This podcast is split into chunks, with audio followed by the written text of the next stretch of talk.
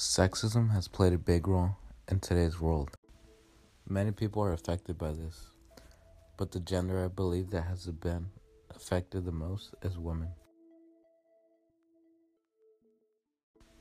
I believe in equal rights for everyone, regardless of gender, race, or religion.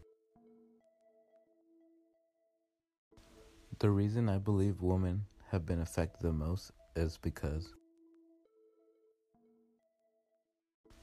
Many people are sexist and believe that men are more superior than women. When in reality, we're all humans and we're all capable of doing many things in the world.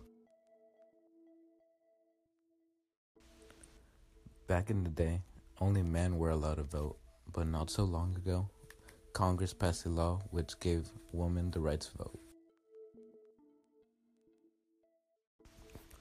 Over the years, women have shown that they can be successful and aren't that much different from men. But as Malala said, I quote, we cannot succeed when half of us are held back. This shows that women are limited to the things they can do. Which is not fair because you can't judge a book by its cover.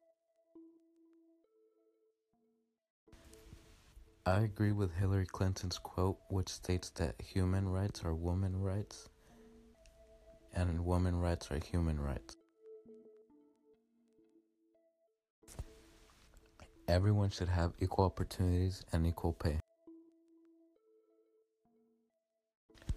According to New York Times, men are paid more than women nowadays.